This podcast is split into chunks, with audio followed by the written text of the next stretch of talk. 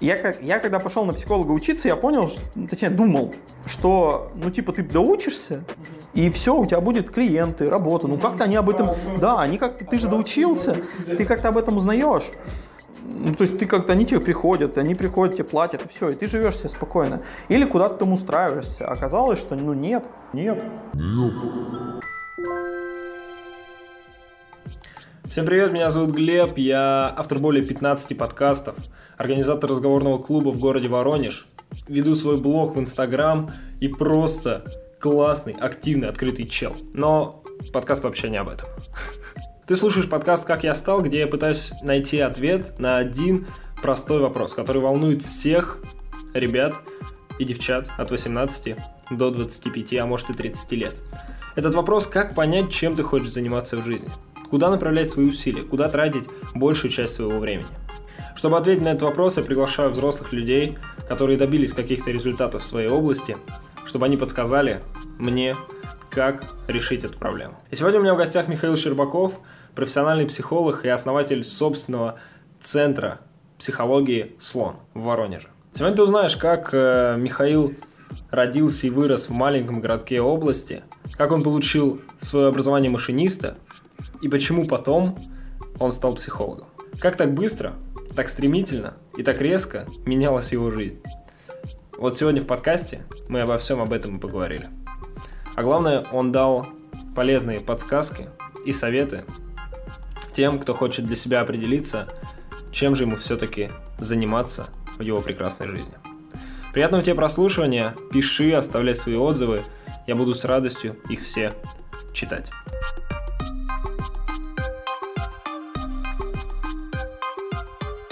И у меня тоже быстрое супер вступление насчет того, что, во-первых, привет, Миша, еще раз. Привет. Давай с тобой поздороваемся. И привет все, кто слушает. Меня зовут Глеб, и это подкаст «Как я стал». У меня, смотри, Миш, мотивация моего подкаста. Объясняю, почему вообще. Мгм. заниматься. Вот мне сейчас 19 лет, и я не знаю, чем мне заниматься. И для того, чтобы как-то легче понимать, как вообще люди принимают этот выбор, как они справляются с Мгм, выбором, самоопределение, самопонимание, то есть куда посвящать, знаешь, в дальнейшем большую часть своей жизни. Я разговариваю с людьми и узнаю их историю, как они стали тем, кем они стали. Здорово. И в твоей ситуации выпуск можно будет назвать «Как я стал психологом». Мгм, Хорошо, давай да? попробуем. Хорошо. Вот. И тогда расскажи, давай начнем с тобой с самого э, начала. Вот расскажи, в какой момент для тебя вообще проблема самоопределения возникла и как ты с ней справлялся? А, Я не могу сказать, что она для меня прям сильно возникла. А, Я из очень маленького городка а, на окраине Воронежской области, в котором, ну, условно, перспектив не очень много. Ну, То есть это, это очень маленький город. Это мягко говоря. Ну да, там, ну как бы они есть, они какие-то есть. Ну то есть, если ты как бы условно не тупой, ты э, хочешь что-то там добиваться и не условно готов э, не сильно бухать, то ты как бы нормально, ты будешь, э, ты освоишься, ты в принципе, то есть ты там вырос, у тебя будет какое-то окружение и прочее, но оно, то есть твой уровень будет небольшой. То есть если тебе мало, тебе придется куда-то развиваться. И э, я не очень хотел идти в 10 класс, Вообще не хотел. Ну, то есть я прям школу, я очень хорошо в школе учился, но школу не любил. Ну, то есть я умею делать какие-то штуки дисциплинированно хорошо. Ну, то есть надо делать домашку, я сделаю домашку. А, нужно там делать реферат, я сделаю реферат. Но это не то, что там условно мне приносило какое-то удовольствие. И э, Ты заканчиваешь 9 класс? я заканчиваю 9 класс, и м, у меня мама говорит прикольную штуку. Она говорит, слушай, тебе нужна какая-то профессия. Не факт, что ты после 10-11 куда-то поступишь. А, потому что маленький город, слабая база, нет, у нас очень бедная семья, там нет возможности каких-то репетиторов и прочее. А тогда еще ввели только ЕГЭ, то есть нужно ЕГЭ сдать, новая какая-то система. Ты бы в 11 классе сдавал ее. Да. Ну, либо я в одиннадцатом, я не помню, честно, либо я в одиннадцатом сдавал, либо после я бы сдавал, потому что там как раз вот этот момент. А, и мама сказала прикольную штуку. Я ей благодарен. Она сказала, слушай, давай ты какую-то профессию получишь. У нас э, в поселке есть всего одно учебное заведение. Это ПТУ, в котором есть всего четыре специальности. Это продавец, э, продавец просто в магазине, повар, водитель категории С и помощник машиниста локомотива. И я пошел просто в помощники машиниста. Это очень прикольно. Я прям, я, я как бы считаю, что там в ПТУ дает, а, и оно дало огромную базу на уровне, как работать условно руками. Вот, где тебе дают практические знания. Там дико слабая была теоретическая база. Ну, то есть, условно, э, ты приходишь потом в ВУЗ, и те ве- вещи, там, условно, та- там, на уровне наук, там, физики, математики, истории, которые знают одиннадцатиклассники, которые пришли на первый курс, и ты. Но это кардинальная разница. Ты там мега, с точки зрения теории, ты мега тупой. Зато он дает огромную практическую базу. Ну, то есть ты реально, то есть мы там на производство ходили, я пошел в помощники. Я, у меня первое образование железнодорожное, я пошел в помощники машиниста. А сколько у тебя было образования помощника машиниста во время? А, три года. То есть я три года отучился на помощника. Это каждый год практика. То есть ты реально тебя в депо ведут, ты работаешь, там разбираешь тепловоз. Потом ты после, э, там на третьем курсе у тебя идет а, стажировка типа практики, ты 10 поездок едешь. То есть ты реально тебя оформляют депо, ты там едешь стажером, 10 поездок катаешься, вот, и э, на практике все, что ты получил, а, ты как бы применяешь. И оно, а, вот, если после вуза есть вот эта тема, где говорят, знаешь, ну, это классика, ты приходишь, тебе говорят, забудьте все, все, что вы изучали. И даже если тебе не говорят, ты, в принципе, забудешь, потому что по факту ты можешь оказаться в среде, ну, допустим, я не знаю, ты 5 лет учился на менеджера, ты пришел, устроился менеджером, и оказывается, что тебе нужны, условно, знания, навыки и программы, те, которые ты за 5 лет ни разу не, не- тебе их не, Не дотрагивался, не да? дотрагивался, либо тебе объясняли их вскользь, и тебе реально нужно. То после ПТУ ты приходишь, и вот все, что тебе объясняли, оно реально факт. Когда ты вот обучался в этом технаре, у тебя были загоны насчет того, что это не мое? Или Конечно, конечно. Э, ну, слушай, я... Тут надо понимать, что я учился в среде, где людям это не очень... Представляешь, после девятого класса туда все, кто более-менее чего-то хотел, они уезжали. А все, кто уже ничего не хотел, он попадал туда. И, и ты, да, ну как бы ты попадаешь, получается, э, в среду, где люди не особо хотят учиться, не особо хотят развиваться, им это нафиг не надо. Ну, им корочка как бы нужна, а тебе как бы вроде что-то интересно. И это сложно. Ну, типа, я не могу сказать, что я там мечтал. Мне это было интересно. Мне, мне очень нравятся поезда, у меня там родители, дед, они все связаны с поездами. Они либо водили, либо работали. То есть я я иногда шучу, что я там из династии. Ну, и, но это не династия, то есть там не было такого, что, знаешь, как красиво из поколения в поколение, отец там становится сыном. Один Да, один и тот же поезд они ведут, или там, нет, нет, нет, нет. Это просто а, в силу того, что в поселке особо мест рабочих нет, ты как бы все равно проходишь. Ну то есть да. ты остаешься там, там какой-то период работаешь. И у меня все родные там работали. А, и я не могу сказать, что я прям хотел. Я прям это было мое. Ну нет, это было интересно. Это было прикольно, это какой-то новый опыт. Ты садишься в поезда, ты знаешь поезд изнутри. Это прикольно. Тебе было там учиться кайфовее, чем в школе, вот в девятом, восьмом? Да, намного. Это точно? И это намного было кайфовее. То есть мне прям нравилось. Да, там, ну, как бы, по, по сути, ты, получается, ты те же предметы изучаешь, но еще плюс допом еще какие-то как- штуки. И плюс у тебя там практика в депо. О, прикольно, типа, ты знаешь изнутри вот эту всю сферу. Вот, после я понял, что я хочу. Ну, типа, я хочу дальше идти. Ты заканчиваешь вот э, технику на Мгм, машиниста, и, да. и что думаешь дальше? А, тут есть момент. А, и он, на мой взгляд, очень и очень важен. А, у меня было довольно-таки непростое детство с точки зрения там... У меня рано умер отец, у меня там непростые отношения с отчимом, он довольно-таки...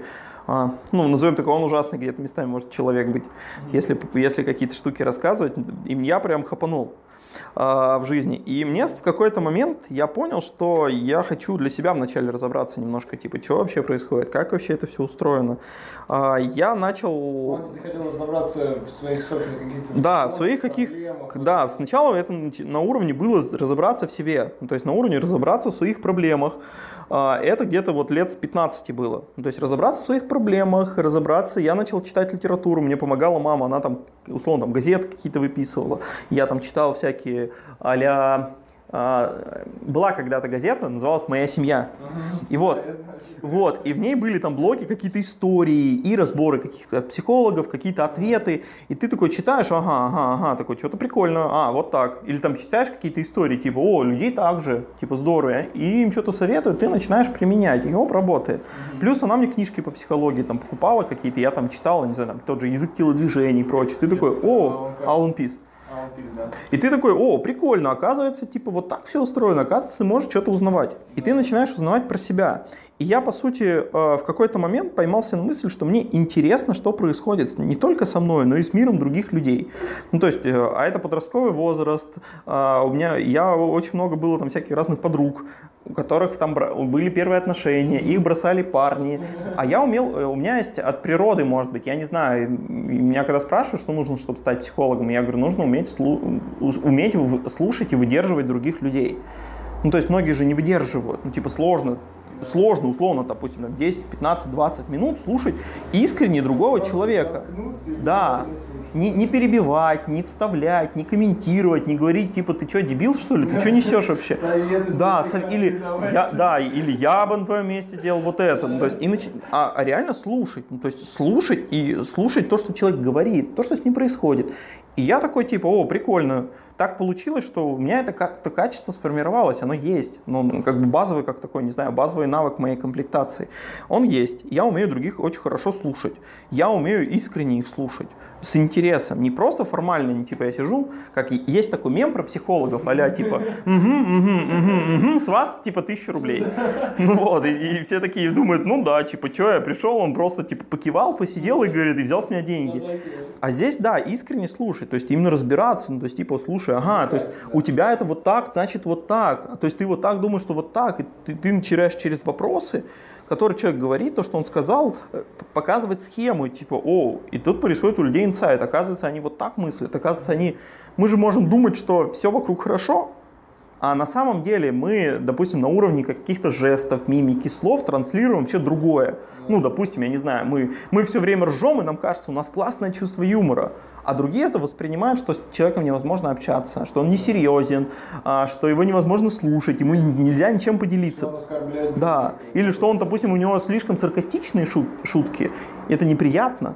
А он думает, типа, слушай, я вообще, стендапер. да, я стендапер, я душа компании, я просто, я, я будущее, я не знаю, там, Сабуров, все, я, я поеду в камеди. Да нет, ну нет. Ну, типа, на, на формате камеди, может, это прикольно, а в формате жизни это не может... Может других людей... Да, унижать, оскорблять, быть не ок.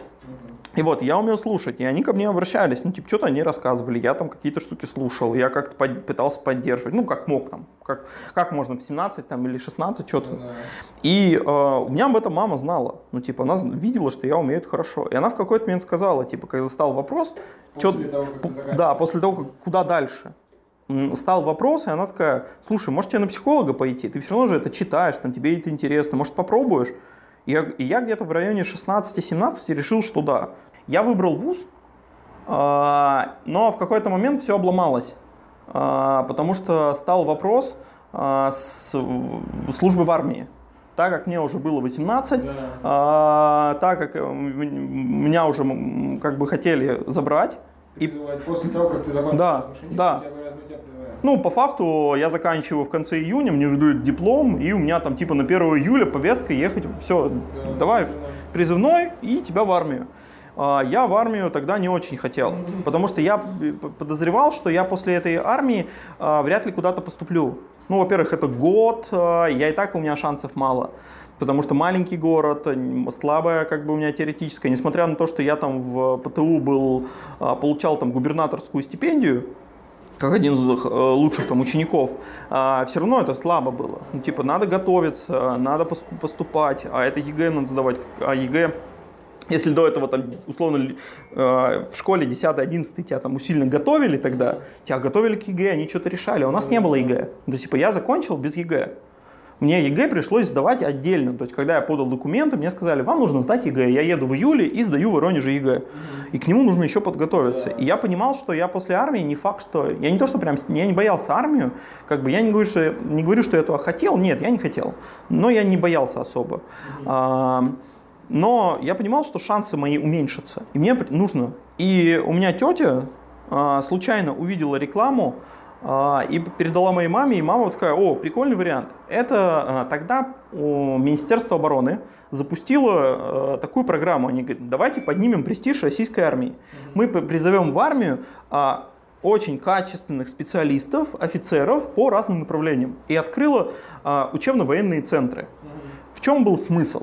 А, ты 5 лет учишься в учебно-военном центре. А, ты получаешь какую-то профессию, которая в, армии нужна. В конце ты 3 года служишь по контракту по этой профессии. Потом ты решаешь. Ну, типа, хочешь, делать, да. хочешь дальше, можешь продлить контракт. Не хочешь, ну, иди, иди да, чем, чем, чем тебе угодно. Параллельно ты, ты можешь учиться в любом а, государственном вузе. То есть, пожалуйста, тебе Министерство обороны оплачивает это обучение. То есть- независимо от твоих э, знаний. там, Вне зависимости. ЕГЭ, Вообще никак. Ну, то есть, если ты поступил в учебно-военный центр, ты выбираешь вуз, говоришь, тут хочу учиться. И они все, и они, и они говорят, окей, и оплачивают твои. Единственный нюанс, если тебя отчислят, если ты или сам ты уйдешь, ты обязан будешь выплатить это все, как бы, во-первых, а, обучение там в УВЦ, и во-вторых, обучение как бы в гражданском вузе. То есть Министерство обороны в тебя вложило, пожалуйста, как бы доучись. Ты обязан, и ты подписываешь контракт, то есть ты обязан доучиться, потом отслужить, ты не можешь отмазаться. А, я когда приехал поступать, а, вот а, у меня а, жена, она психолог, она тоже с ФИПСИ. Она когда поступала, на ФИПСИ было 13 человек на одно место, на бюджет.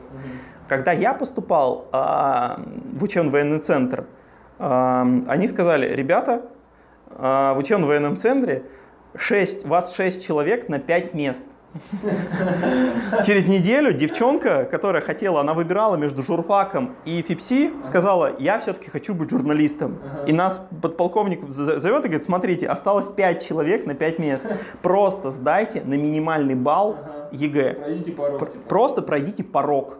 Ну, типа, а у вас математика 35, там. Да. сдай на 35. Все. И типа, это прям мотивировало. Но это сложно было. Я в одного готовился. Я сидел, типа, я купил там всяких книжек, я сидел, готовился. Сборник. Сборники, я сидел, что-то решал, писал, и в итоге я поступил. ФИПСИШа, кто не знает, это факультет э, философии и психологии. Да, да. А, ну, Да, я именно в универ. Ну, то есть это при ВГУ у нас совпало шикарно. А, учебно-военный центр располагался в том же здании, да. Ну, То есть, условно, условно, мне просто нужно спуститься, подняться на этаж. И это Он и очень... сейчас так же. Он и сейчас так же, просто там психологов не учат, по-моему. А, Им хватило. Ну, нет, там на самом деле проблема возникла. Спустя три года возникла пр- проблема. Государство а, а, сделало военных психологов, оно их сделало гражданскими. То есть они забрали у них погоны и сделали гражданскими. И из-за этого получилась небольшая штука, которая по су- сути сыграла. Мы были последний поток военных психологов, а, и с нами сыграли такую штуку, по сути. Они не знали, что с нами делать, потому что граждан- психологи стали гражданскими, а мы по, а, по контракту обязаны служить военным психологам. И они долго нас го- гоняли. Мне пришло распределение даже. После пятого курса всех отправили в запас, а психологов вдруг пришло распределение. Нас пришло распределение на Хабаровск. Типа, ребята, все, готовьте сумки, и вы едете. А, Вы едете в Хабаровск. Там вас распределят в какие-то части в лесах. Будете там три года служить, э, смотреть на тигров. А а потом они такие э, поняли, что не могут это сделать юридически, потому что в контракте написано, что ты военный должен быть психолог, а такой специальности уже нет, есть только гражданский психолог, и они такие нас отправили в итоге в запас. Нас выдали за и военники, и вот я сейчас лейтенант запаса. А, охренеть. То есть у тебя получилось так, что ты, по сути, как бы закончил военную кафедру, Ну, просто про ИВУЗе, да. при этом бесплатно отучившись Да. Да, да, и это прям такой шик. Чётко, да, чётко всё. Э, Я прям понимаю, что я точно Судьба. со- совпал. Ты начинаешь учиться, и как у тебя проходит это? Как у тебя идет первый, второй, третий курс? Какие у тебя мысли? Это очень сложно. Э, Я столкнулся с тем, что я действительно не ожидал. А, Ну, то есть, условно, а, ПТУ было примерно похоже на школу, примерно то же самое. По А, уровню. по уровню, по уровню отношения к ученику. И тут ты, когда приходишь в ВУЗ, ты поступаешь на первый курс, я один в городе, мне дали общежитие, я один в городе, мне, да- мне моя мама дает немножко денег, которых, ну, как бы кат- катастрофически не хватает. Ну, типа, у меня а было, там, типа, 100 рублей в день. Ну, Вот, примерно, я тогда помню, первый курс у меня, типа, 100 рублей в день. Вот, а, я помню, как-то а, я пригласил жену, куда-то в кафе, бу- будущую жену в кафе, и мы потратили типа 500 рублей, а это вторник. И я смотрю, у меня типа осталось 100 рублей. Типа 100 рублей я в понедельник потратил, сейчас 500. И, и мне осталось 100 рублей, надо протянуть целую неделю. Я такой, о-о-о. И она смотрит, все нормально? Я такой, да. Все отлично. Я не признаюсь. А сам думаю, господи, что я буду есть? Вот так я, у меня первый курс начался. На самом деле очень сложно. А, потому что в школе ты привыкаешь, что за тобой бегают. За тобой бегают, тебя что-то хотят, а тут нет. Тут как будто всем на всех плевать. Ну, типа, у тебя есть расписание, Ходи. Ходи. У тебя есть расписание, у тебя есть преподаватели, там все написано, ты обязан быть и ходить и учиться. С тебя никто не спрашивает особо, тебя никто не дергает там, а а, домашними там заданиями, у тебя нет классного руководителя, который от тебя отвечает, у вас нет никаких классных часов. Ну, то есть ты как вдруг, ты представлен сам себе. И у тебя получается дикая свобода, а, а в то же время э, на тебя вдруг наваливается дикий загруз. Ну, потому что ты, я вот привык, что в школе у тебя сентябрь, он такой, но он легкий, лайтовый. лайтовый. Ну, то есть тебя как бы жалеют после э, каникул, тебе ничего не говорят, особо сильно много не задают, и тебя как нагрузка увеличивается. А тут тебе резко, ну, то есть, условно, вот там первая неделя, тебе говорят, тебе надо написать, вам нужно написать конспект. Вот, по, вот книжка, типа 200 страниц, вам нужно ее прочитать, по ней написать конспект, страниц на 30. Угу. Ты такой, о, а где ее брать? И, и все, типа, не, ты не знаешь, где взять эту книжку, да. что нужно написать конспект, ты ничего не понимаешь. И вдруг тебя начинают грузить куча предметов, и там нет какой-то подготовки. Вот нет, знаешь, вот этой клише такое было, типа, химия, это, это там царица наук, или математика, это царица наук. Таблицу Менделеева придумал Менделеев. Таблицу умножения нет. Тебя вдруг резко начинает грузить довольно-таки серьезной информацией, которая ты, э, как бы, тебе нужно сначала вникнуть. И это было очень тяжело. Плюс я параллельно, а, как я, я вначале же говорил, что я из маленького городка и понял, что все вокруг по кучкам. И здесь нужно знакомиться, потому что иначе в большом городе ты не вытянешь. Тебе нужны знакомые, тебе нужны связи, знакомые, люди, которые тебя с кем-то познакомят. Тебе просто нужен какой-то круг общения. И я сразу вписался в актив, типа первокурсники, весна и прочее. Да. Ну, то есть я увидел, что там, типа, можно с кучей людей познакомиться, там старшие курсы, какие-то советы, какие-то и прочее. Плюс я в общаге жил, я понял, что в общаге, а, ну, типа, я приехал, я очень скромный. В общаге выживает тот, кто наглый. Ты, как бы, если ты не наглый, ты, ну, типа, тебе есть нечего будет. И ты, получается, что тебе, чтобы раз... тебе это, это становится, это прикольно, когда это становится тебе тяжело, я сам интроверт, я закрытый человек, я как бы, я, я не из тех, кто типа в компании кайфует, ему типа он душа компании должен быть. Нет, я закрытый, я там сам по себе, мне комфортно в принципе в своем мире. Но я понимаю, что надо как бы куда-то двигаться, куда-то развиваться, э, общаться с другими людьми. И я начинаю, иду в актив, и здесь нужно как бы условно настраивать контакты какие-то, куда-то ходить, с кем-то знакомиться, с кем-то общаться, что-то из себя делать. А, и я понимаю, что нужен нужен пул знакомых, я его расширяю. Я в общаге со всеми общаюсь. Я со всеми знакомлюсь, я учу просить какие-то вещи. Ну, допустим, банально там, слушай, отдай вот, там, не знаю, макароны. А, а есть у вас, ребята, картошку потолочь, толкушка, ну можно как бы у вас занять. И ты учишься строить коммуникацию. Кто-то тебя пошлет, кто-то скажет что-то там, а кто-то поможет. И ты учишься строить, начи- понимать, кто, что, какой человек, с кем можно общаться, с кем можно посоветоваться. А это все формирует ну, допустим, у нас ребята, которые общались там с старшиками, а я с ними не общался, они им, слушайте, ребята, есть работа, поехали со мной, и они их берут на работу, они приезжают, заработали по 1000 рублей да. там за вечер, а меня не пригласили. Почему? Ну, потому что я их не знаю, да. я не общался. Я понимаю, я, а, а я в этот момент смотрю, мне обидно, типа, стрёмно же, что условно вот этот Леха, которого я там знаю по рассказам, его позвал, а меня нет. Почему? Ну, потому что мы не общаемся с ним. И чтобы он меня тоже начал звать, нужно как бы условно с ним дружиться. Коннектиться, дружить, где-то там вместе посидеть. Вот. Я вхожу в актив, я начинаю развиваться, я начинаю э, понимать. Э, примерно месяца за 4 я понял в ВУЗе, что мне не хватает только ВУЗа. Ну, типа, я начал общаться с разными психологами старших курсов mm-hmm. и прочее, и они все говорят, ребята, типа, только вуза мало, нужно параллельно, типа, самому развиваться, читать книги, ходить на семинары, э, здорово самому походить к психологу, съездить на всякие школы. И... Только вуза мало в плане инфы, которые вы Инфы, инфы, опыта и навыка. Ну, типа, просто ходя на лекции и семинары, очень сложно стать психологом. Тебе нужна какая-то база. Ты должен чему-то учиться. Ты должен куда-то ходить, увидеть мир изнутри. А, очень многие, когда люди хотят стать психологами, а, я им обычно рекомендую очень странную, наверное, штуку. Я им говорю, слушайте, походите к психологу сами. Ну, люди, когда говорят, вот я хочу, допустим, там очень многие же не сразу в 18 хотят. Я вообще считаю, что образование в 18 а, высшее – это большая глупость. Ну, типа, огромная глупость. Ну, не- нельзя заставлять человека, не- не- это, это максимально, не- не- ну, как бы некрасиво и, не, ну, как сказать, непрофессионально, наверное, заставлять ребенка в 16-17 определяться На всю жизнь. на всю жизнь, кем ты хочешь стать. Да откуда я знаю, кем я хочу стать в 16 лет? Вот я не знаю даже. Я, и потому что у меня опыта никакого нет, я даже не пробовал. Я вот, э, у меня, допустим, была мечта когда-то в детстве, я хотел стать строителем. Я, у меня был опыт, когда я уехал на полгода строить, но на, в Сибирь уехал строить объект. И я попробовал, я полгода строил, я попробовал себя вот этап от, от, от до. И я думаю, о, не, на самом деле не прикольно. Ну, типа, ну это не мое, мне не нравится, мне некомфортно. И так было с кучей вещей. Ну, то есть я считаю это огромное преступление, что образование выше в 17. Я считаю, что образование высшее должно быть там за, условно, там за 23, за 25 лет, вот примерно туда отодвигать. А до этого а, у тебя должен быть какой-то опыт, ну типа ты там поработал, тут поработал, туда попробовал, чтобы ты... Да, плавание. то есть тебя условно, я, ну это моя модель, я никому не призываю, я не, не хочу там, чтобы ко мне с Министерства образования приехала черная машина и сказала, ты, ты что такое несешь? Да.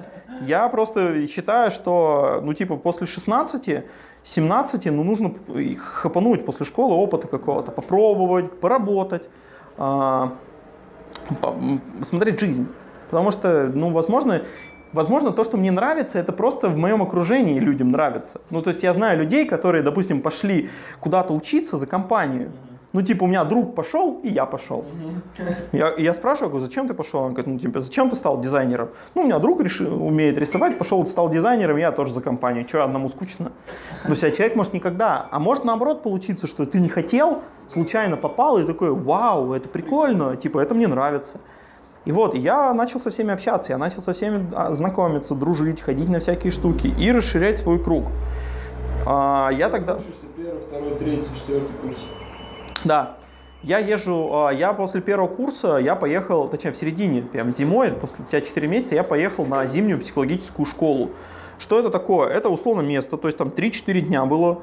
А, Это условно турбаза за Воронежем, где разные психологи, уже опытные взрослые, проводят свои мастер-классы. Терапию, группы, мастер-классы, и ты приезжаешь и выбираешь. То есть ты оплачиваешь, ты там живешь, тебя кормят, и ты ходишь. То есть у тебя там расписание, ты такой типа, о, вот на эту тему пойду и на эту. И ты ходишь, и у тебя разные подходы. И меня тогда э, знакомый, я познакомился с парнем, который меня позвал, сказал, слушай, там был мужчина один, у него было такое направление в психологии, называется психодрама. Это смесь, э, по сути, такая психотерапия и театра. То есть когда мы берем и в реальности, то есть это, это по факту это такая, есть и групповая форма, есть и индивидуальная форма, мы берем какую-то проблемную ситуацию, в ней есть роли, и мы их разыгрываем, смотря на ситуацию под разными углами, и понимая, типа, почему так произошло, видя, как я себя веду в этой ситуации со стороны, мы получаем, можем изменить, можем сразу скорректировать. И мне это понравилось. Я попробовал, мужик классный, реально, дядька офигенный, э, ведет круто, он очень харизматичный. И э, после этого, спустя месяц, мне э, парень этот пишет, говорит, слушай, я решил его, он сам не из Воронежский, он, этот мужчина с Ростова был тогда, он потом переехал. Он говорит, слушай, а как тебе тема, я хочу организовать обучающую группу этому методу. Я его, мы его с Ростова будем возить каждый месяц и ходить учиться. Он будет здесь, типа, Он, он, да, он будет здесь проводить, он нас будет обучать, а в конце как бы получим диплом. Я такой, о, прикольно. Он позвал на первую встречу, я попро- пришел, мне все понравилось, и я вписался, это был третий вуз, это ростовский тогда был институт тренинга и психодрамы, и это обучение на 4 года. А, Ну, то есть-. Ну, это не заочка, это по факту, э, ну, то есть это раз в месяц, на 3, 2-3 дня мы собираемся и учились. То есть по факту получается, что я в А трех... это было платно или Да, это платно было. Я поговорил с мамой, мне мама помогала, тогда ден- денег давала. Ну, то есть, условно, она какую-то сумму там давала мне на обучение, на жизнь, и там пришлось тогда самому зарабатывать. Она сказала, там уже как бы, ну, сложно, будет сложно, типа, если хочешь что-то больше.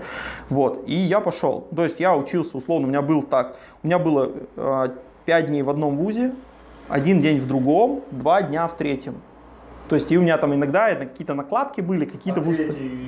Вот, УВЦ, ВГУ ФИПСИ, А, это же разное обучение. Да, да, да, и да. Ростовский институт тренинга и психодрамы. Это там э, мне повезло, что это там это не просто российский институт, он это от немцев. То есть это европейское образование под э, э, эгидой там Европейского института, стандарты ФЕПТа, и то есть я получил очень хорошее такое базовое психодраматическое европейское образование, очень мощное.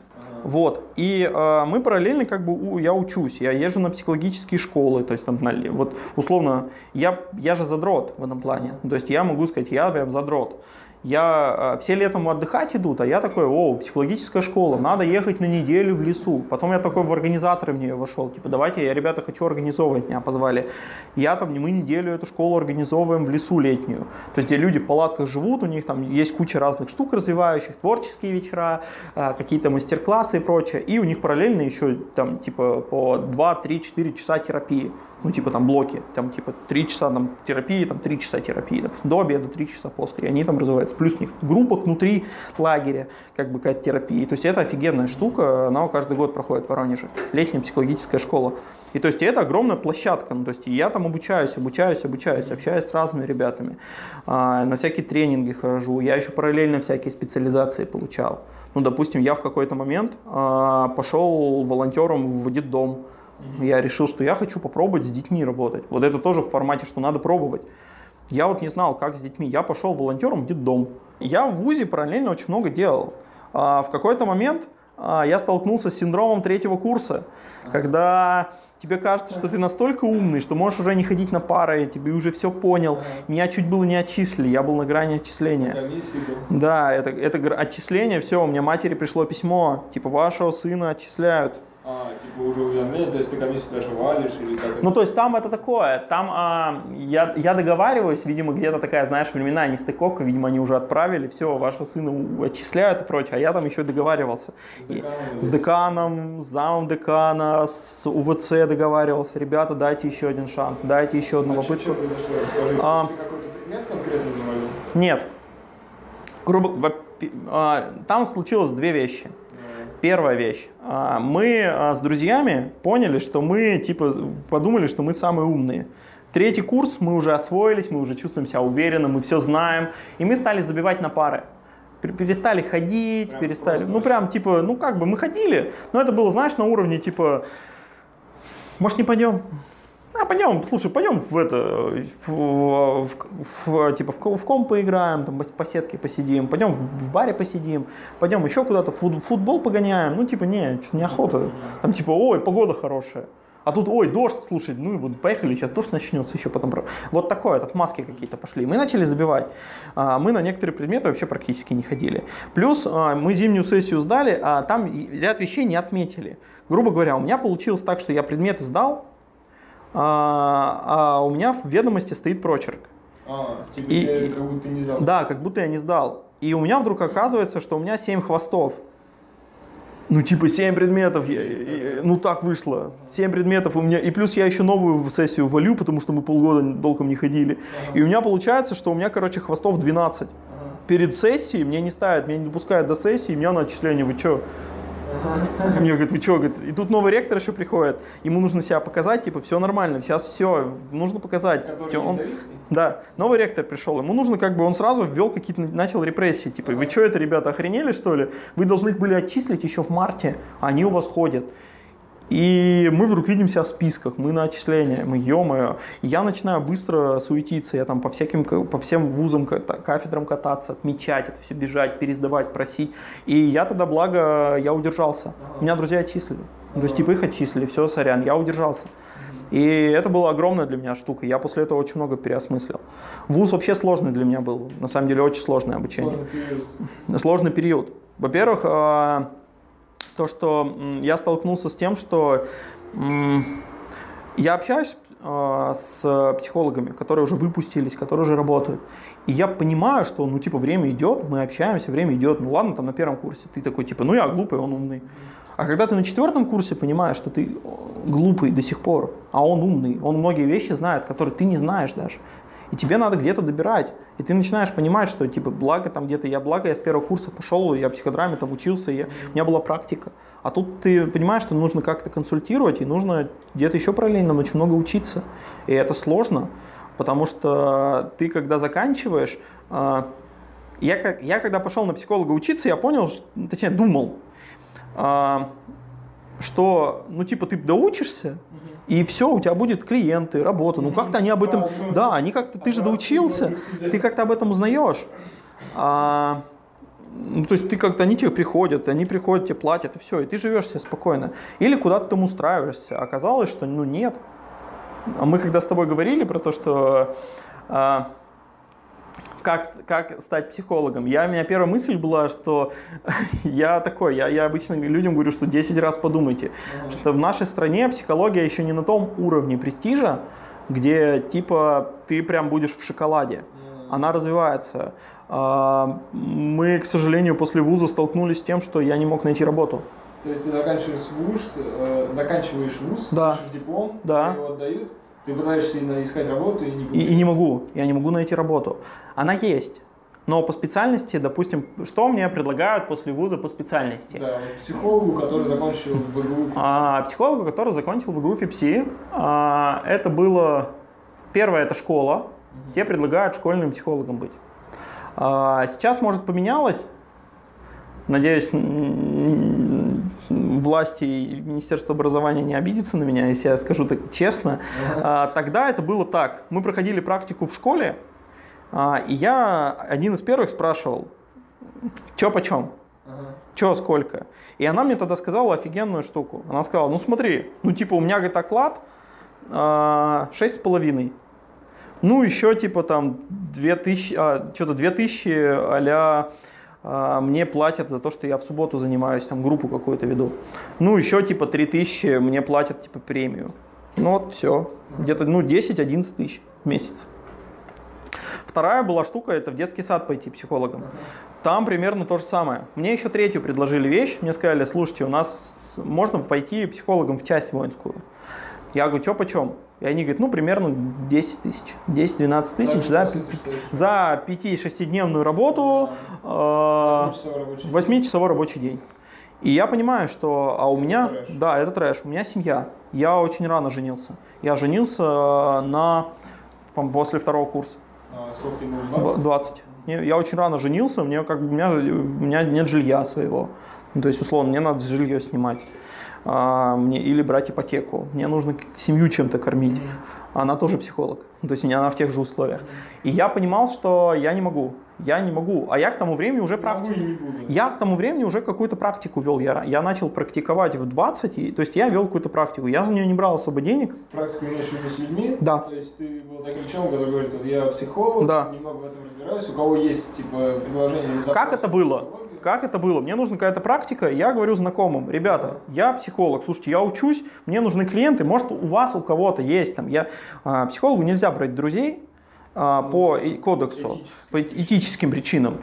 И, да и это глупо. Ну да. Ну, потому что, во-первых, вы отношения, вы роли смешиваете, и тебе будет сложно. Ну, потому что а, тебе будет, может быть, тебе жалко быть какие-то вещи сказать, может, тебе стыдно в каких-то вещах признаться, или ты сам в это включен, ты, может быть, потерять объективность. Поэтому я говорю знакомым, друзьям, слушайте, ребят, есть у вас знакомые, которым, может быть, нужен психолог, мне нужна какая-то практика. И это так говорил, было. бесплатно, Да, я бесплатно, ничего там, я, мы там встречались, я какие-то помещения, либо я брал только за аренду. Ну, типа, бывает, что ну, помещение не находишь, нужно арендовать на частное помещение. Я там спрашиваю, что почем они там, не знаю, там 100, 200, 300 рублей, они говорят, за час. Я говорю, слушай, я за работу свою не беру, но 300 рублей за аренду надо. Люди говорят, хорошо. И я работаю, то есть я собираю обратную связь, я пробую, я на каких-то мастер-классах выступаю, я там каких-то клиентов веду, там где-то там тоже бесплатно и прочее. У меня была какая-то практика, она никак не была монетизирована, я ничего не получал. А, ну, местами... Но опыт был. Опыт, бу- опыт, да, опыт был, опыт был. А, Я это не знал, как монетизировать. Я местами говорил людям, типа, ну, сколько не жалко там.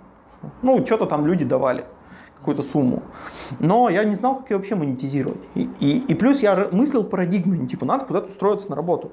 И я устроился как бы тогда, я начал искать работу. После пятого курса. После пятого курса я начал искать работу. Вот эти трешовые варианты. уже. Трэшовые варианты я отнес. А, Я несколько раз напоролся на сетевые компании. Ну, то есть, типа, тебе говорят, психологом, да, 25 тысяч в месяц, психологом. Я говорю, что делать? Они говорят, консультировать сотрудников компании.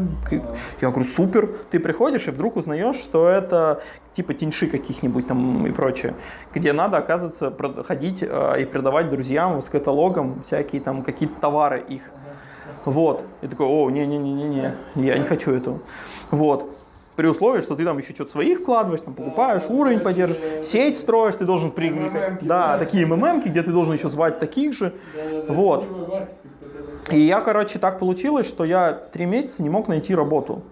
Вообще не мог найти работу. У меня кончились все деньги. Это, по сути, можно сказать, вот осень, да? Это осень. Да. Это конец лета, это осень, я 3-4 месяца не могу найти работу. У меня кончились все А деньги. что думал, знаешь, чтобы было понимание того, что вот, что думал делать? То есть ты думал просто найти хоть какую-то работу или у тебя в голове было... Я хотел найти психологом. Я за три... Да, ты я хочу психологом. Понимаешь, ну представь себе, я, три... я пять лет учился в трех вузах. Я прошел кучу всяких специализаций и прочее. А, Я прихожу психологом а, в компанию. Меня зовут знакомая.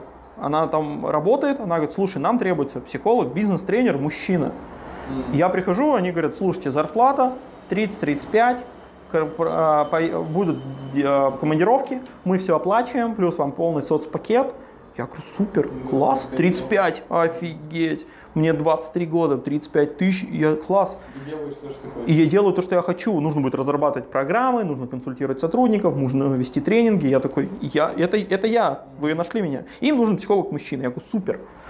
А, я прохожу несколько этапов собеседований. То есть собеседование с одним человеком, потом собеседование с другим человеком. Все супер, всем нравится. Я прихожу собеседование начальницу уже, которая будет моим под- конкретный мой начальник. И она уже все, последнее собеседование. Я прохожу, и я его успешно прохожу. Она говорит, супер.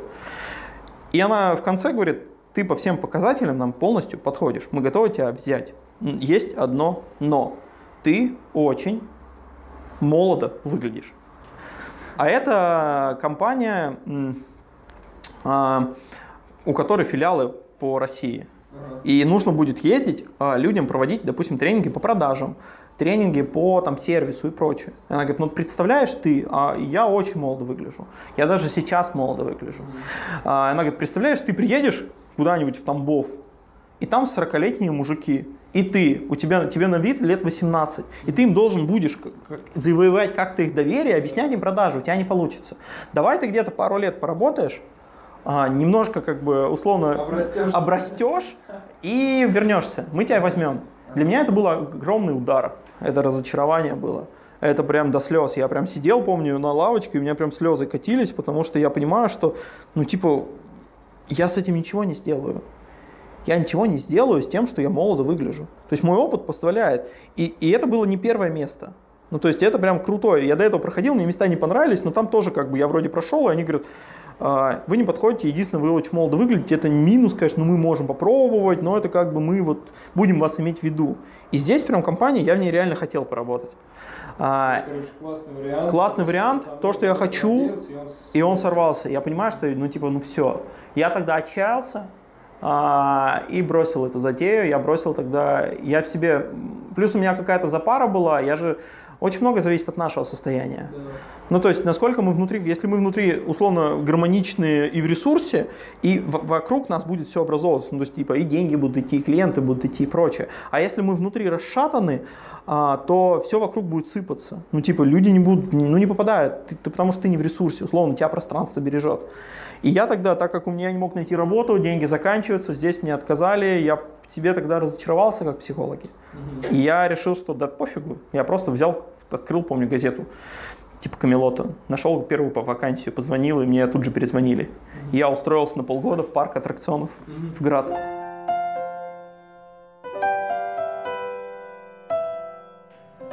Если ты дослушал до этого момента, то наш разговор с Михаилом Щербаковым получился интересным. Я хочу попросить тебя об одной вещи. Поставь, пожалуйста, лайк этому подкасту, покидай его своим друзьям или запость себе на стену, чтобы как можно больше людей узнавало о таких прикольных проектах, как этот. Спасибо тебе за то, что ты слушаешь, и я буду очень рад твоим комментариям и подсказкам насчет того, что тебе нравится, а что нет. Обратная связь сейчас для меня очень важна. Продолжай. Я полгода работал в парке аттракционов. не, не аниматор, а этот чувак, который регулирует эти аттракционы. Да, оператор аттракционов. Да, оператор. У меня есть запись в, в тру- в трудовой, первая запись в трудовой после вуза, оператор аттракционов. Супер. там? Нет, но она стабильная была. А, ну, ну, типа, типа, окей. она, там была офиг- офигенная атмосфера а, в парке. Я выбил то, что я месяц целый бился на то, чтобы выбить, чтобы мы бесплатно катались. Ага. Ну, типа, до, до работы мы бесплатно катались. А, ну, потому что это действительно, во-первых, и нам прикольно, и немножко разгоняет. Ты же с утра приходишь сонный, а тут, а это представь, сразу. тут драйв, ты такой веселенький. Я это продал, по сути, э, начальнице. И она согласилась с пометками, там, условиями, но согласилась. Я полгода работал. Я тогда понял, что я такой, типа, у меня была фантазия. Я буду параллельно, а, развивать. п- параллельно развивать себя. Если у кого-то есть такая фантазия, гоните ее к черту. Вообще не работает. Потому что я попал в среду, ну, типа, это стабильная работа, у тебя стабильный график. э, И ты в выходной свой день вообще не хочешь ничего развивать. ничего не делаешь, Ты вообще да. ничего не делаешь. Вот представь, я там 5 дней, каждый день по 8-12 часов да. кручу, сижу на аттракционах. А потом у тебя суббота, типа, допустим. И ты должен, по идее, в эту субботу какой-то свой проект подготовить до этого и, и, допустим, там, не знаю, собрать какую-нибудь психологическую игру. Да какая нафиг игра? Вы чё? Я выспался, какие-то дела по дому поделал, отдохнул, максимум с друзьями встретился, и все. А то и просто выспался, поел, и день прошел, а завтра на работу. Все, и ты типа не можешь. И я ничего не делал. Ага. То есть у меня как бы... Мысли какие-то супер депрессивные были, типа, все, психология не мое. Да. Ну, то есть, это было психология не мое. Ну, типа, у меня не получится. Я, и- а, а я же еще такой, типа, я не могу параллельно развивать, я не знаю, что делать. У меня нет никакой поддержки и прочее. Я вообще не знаю, с чего взяться. Нигде никакой работы нет, ничего не предлагают. Я полгода там работал. Вот с таким состоянием настроения ты как бы работаешь эти полгода. Да, я с этим полгода работаю. Я такой вклиниваюсь, а я еще такой, «А, ребята, а как у вас в парке с карьерным ростом? Они говорят, да все супер. Если, говорит, через, будешь классно работать, нареканий не будет, через 2-3 года можешь стать, а, если там человек уйдет, типа старшим оператором. Будешь обучать других. Я говорю, супер. А потом? Они говорят, а потом старым. Я говорю, не понял. Они говорят, ну все, потом старым уже оператором. Ну, типа, да, типа у тебя есть две ступени. Ты оператор, старший оператор. При условии, что тот уйдет, он один на весь парк. Ну, типа, не знаю, ты там отравишь его, уговоришь. Все, весь твой. Я такой, о, типа, не прикольно. Ну и плюс эта работа, ну, она прикольная, но там, да, типа, если тебе хочется что-то больше, каких-то перспектив, тебя не получится. Ну, типа, это сложно. И вот я полгода как бы там работал. Работаешь. Что происходит потом? Что происходит потом? А, я устаю. Ну, то есть, вот этот вот первый шарм какой-то такой, знаешь, типа, вау, новое, круто, а потом ты, типа, становишься рутина, ты устаешь. И я понимаю в какой-то момент, что так будет всегда. Ну, типа, это все будет одно и то же. Ну, типа, ты дальше никуда, ничего не поменяется. Ну, то есть, типа, ты можешь что-то стараться, и а, тебе как бы плюс, тебе платят за часы, это скучно. Ну, то есть тебе платят за часы, ты в эти часы, тебе как бы время твое покупают, ты должен быть определенным. Ну, типа, там нельзя, допустим, пользоваться телефоном, ты не можешь пользоваться планшетом, электронной книгой, наушниками, слушать музыку, ты не можешь это делать.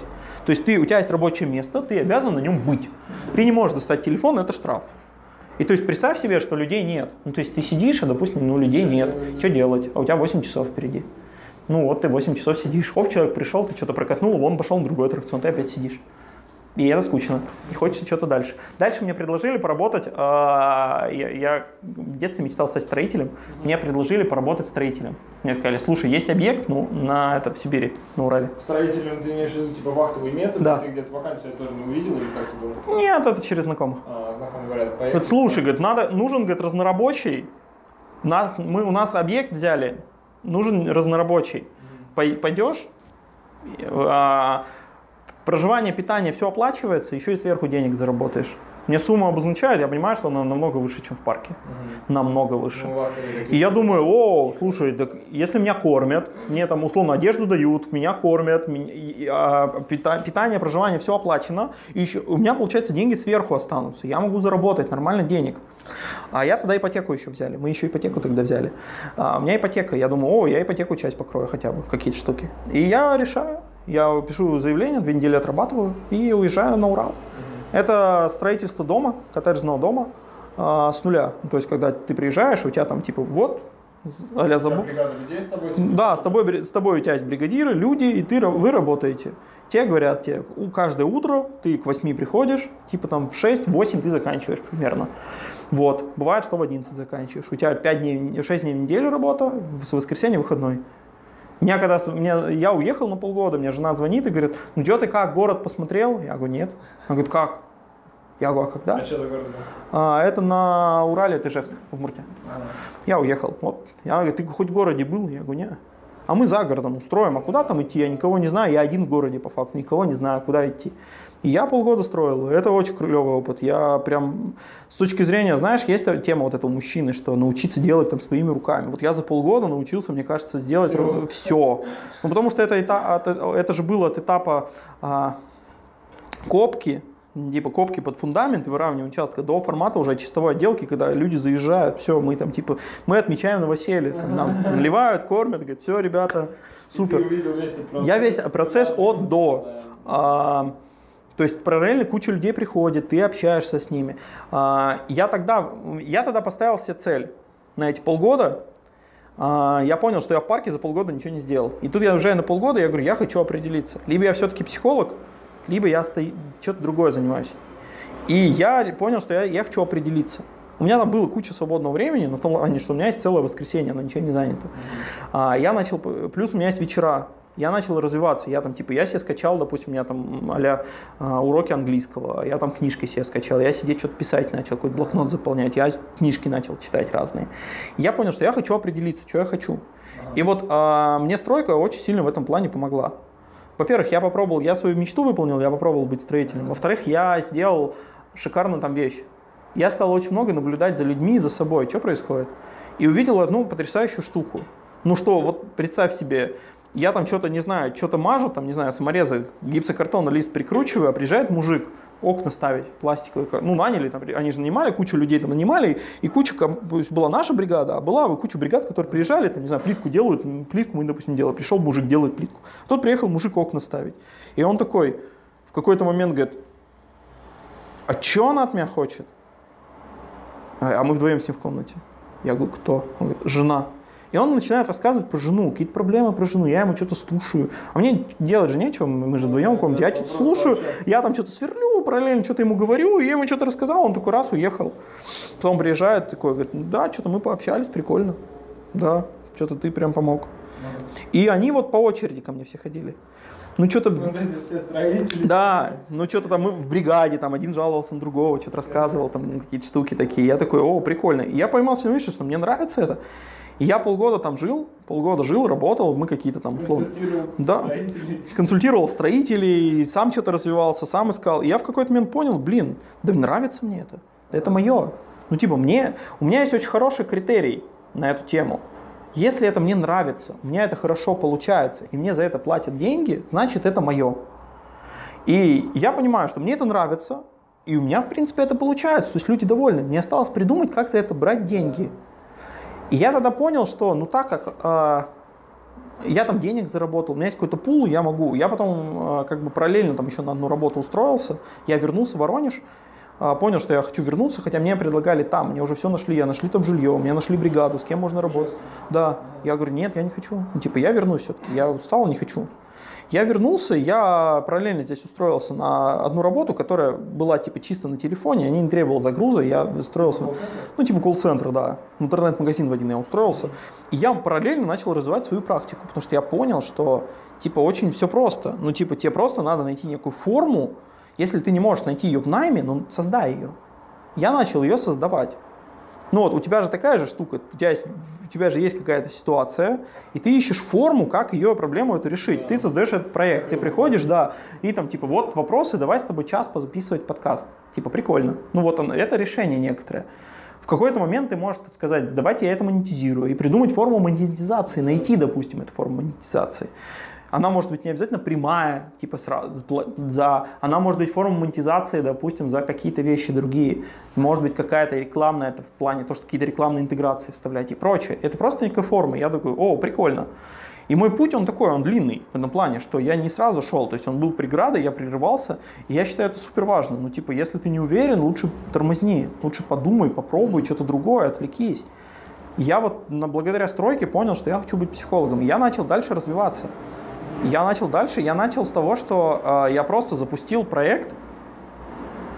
Э, я раз в две недели выбирал одну из тем, которую э, я хочу рассказать. То есть небольшая лекция и маленькая практика упражнения. Э, я нашел помещение, которое и договорился с хозяйкой этого помещения. Я говорю, слушайте, я не знаю, сколько людей будет, может один будет. Мне сложно будет в почасовую платить. Давайте какую-то другую форму найдем. Она говорит, давай так. Вот если 50 рублей с человека, ну у меня есть определенные часы, которые никто не занимает, если ты их займешь, ну прикольно, 50 рублей с человека тебя устроит, я говорю, супер. И я тогда сделал такое, я говорю, ребята, у меня вот будет такая встреча, и э, приходите.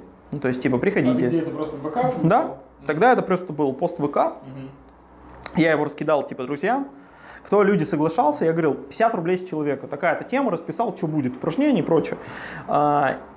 Кто соглашал, кто не соглашался, я им говорил, о, слушай, ну, типа, времени нет, не могу, неинтересно. Я говорю, слушайте, а может у вас есть знакомые, кому это будет интересно, отправьте им, пожалуйста.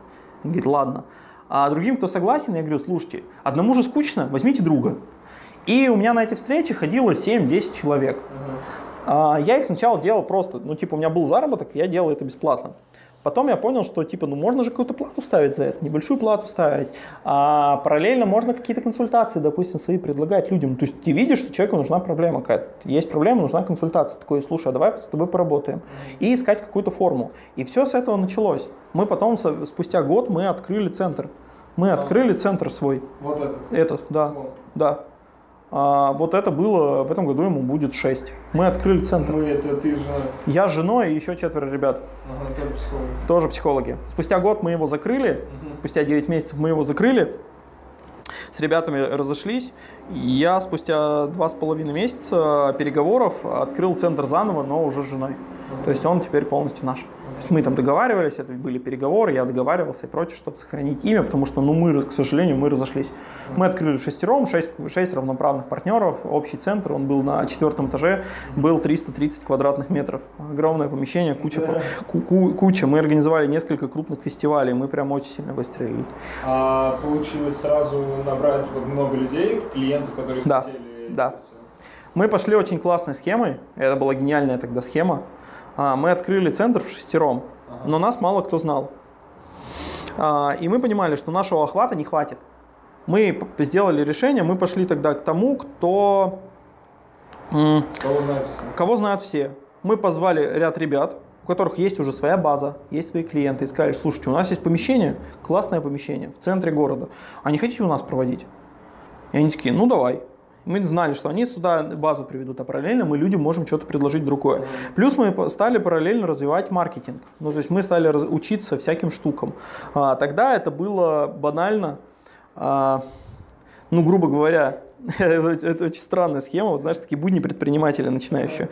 Ты открываешь свой центр, и мы такие решили это, а, а, допустим, фестиваль организовать. Как собрать на фестиваль кучу народа?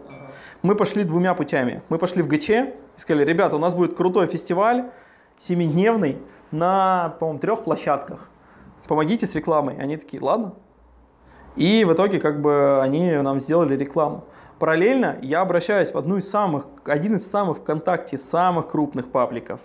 Я не буду называть его. Воронеже? да, Воронеже. Самый крупный паблик. И мы говорим, ребята, нам нужен инвайтинг. Инвайтинг – это когда ты берешь подписчиков сообщества и приглашаешь. Сейчас уже ВКонтакте этого нет такой штуки. А тогда это было. Ну, то есть, условно, сейчас многие запретили. Тогда нельзя было запретить. То есть, ты, тебя приглашают. То есть, если помнишь, там всякие времена, как те уведомления, что тебя приглашают на какую-то встречу. Сейчас ты можешь запретить, тогда нельзя было запретить, и тебе сыпалось это. И мы э, берем самый крупный паблик в Воронеже и говорим, ребята, нам нужен инвайтинг. ВКонтакте такое запрещено. И группы такое не делают. Они говорят, это запрещено. Мы говорим, очень надо, очень надо. Вот такой вот фестиваль, мы их уговариваем, они говорят, ну, это будет стоить. И выкатывают, ну, довольно-таки немалую сумму тогда. Мы говорим, хрен с ним. Это при условии, что они говорят, но условия, вы инвайтинг делаете сами. То есть ты берешь программу, а в программе есть определенные, ну, то есть типа в программе есть, это называется, по-моему, сейчас а, капча это называется. Каждые 20 приглашений нужно заполнять капчу. Представь себе, а в группе ну, сотни тысяч человек, и тебе надо капчу заполнять. Ты типа покупаешь программу, специально берешь программу, которая автоматом заполняет капчу. Но ее надо пополнять. И она периодически может тупить, останавливаться и прочее. И она медленно приглашает. Короче, мы, э, на, на, мы 200 с лишним тысяч человек приглашали неделю, по-моему, вот с этой группы. Безостановочно программа была. Это был, знаешь, конвейер. Ты подходишь к ноутбуку, смотришь, такой, типа, все нормально, все идет. Там бывает капчи не вбивается, он зависает, тебе нужно нажать кнопку повторить. Еще раз, типа, еще одна попытка. И вот, и это постоянно, типа, мониторинг такая. Но, типа, мы организовали крупный фестиваль, это было прикольно. И это сложно, на самом деле. Психологу сложный путь. А психологам ну а когда вот ты пошел, ты через год потом открываешь центр, вот этот период ты, получается, занимался работой в этом интернет-магазине на колл-центре? Нет, я уволился тогда. Ну, типа, я год проработал в интернет-магазине, мы открыли центр, я уволился. И а. после этого центр становится твоим единственным как да. бы, источником заработка. Да, да, да, да. И в какой момент вот центр, когда потом после прекратился, но ты его снова открываешь да. с э, партнершей, и после этого он идет на развитие. Как, почему и... Я пошел на бизнес-обучение. Я пошел на бизнес, мы год работали, а, а, мы год работали, пытались его развивать, и этот год был типа мы вдвоем, ну, то есть мы все. А для меня переломный был момент, когда мне мама говорит, ты когда приедешь? А я понимаю, что если я уеду к маме в деревню, ну так как нас двое, ну, типа, если мы вдвоем уедем, она говорит, вы когда в гости приедете? Если мы вдвоем уедем в гости, это получается автоматом вся, весь бизнес станет. Это не бизнес. Это по факту это не бизнес был. Это было, ну, такое более сложная форма самозанятости и ремесленничества. И мы по факту, ну типа, типа да, мы закапываемся, закапываемся, и дальше я иду на бизнес-обучение. Mm-hmm. Моя цель была, чтобы у меня команда появилась. У меня появляется первая команда, то есть я нанимаю первых людей в команду. А, это сложно, но это страшно, на самом деле, местами может быть. Для меня было диким моментом, а, с одной стороны, кайфа, а с другой стороны, немножко страшно. Представь себе, там, типа, конец декабря, Новый год, и вдруг ты осознаешь, что у тебя есть в команде люди, ну, от которых, э, ну, условно, которые на тебя надеются. А, но праздник которых зависит в том числе от тебя. Ну, типа, ты им должен выплатить зарплату, ты им должен выполнить, выполнить свои договоренности, ты их должен обеспечить работой, чтобы было. Ты не можешь сказать же человеку, представляешь себе, каково это будет? Сказать человеку 30 декабря, слушай, что-то денег нет. Извини, ЗП не будет, что-то как-то, что-то вообще не повезло. Ну, представь себе, у него Новый год, ну, с какими чувствами? Ну Он встретит Новый год, и с какими чувствами будет относиться к тебе. И тебе придется работать. То есть тебе придется, надо учиться, а это страшно, это тяжело.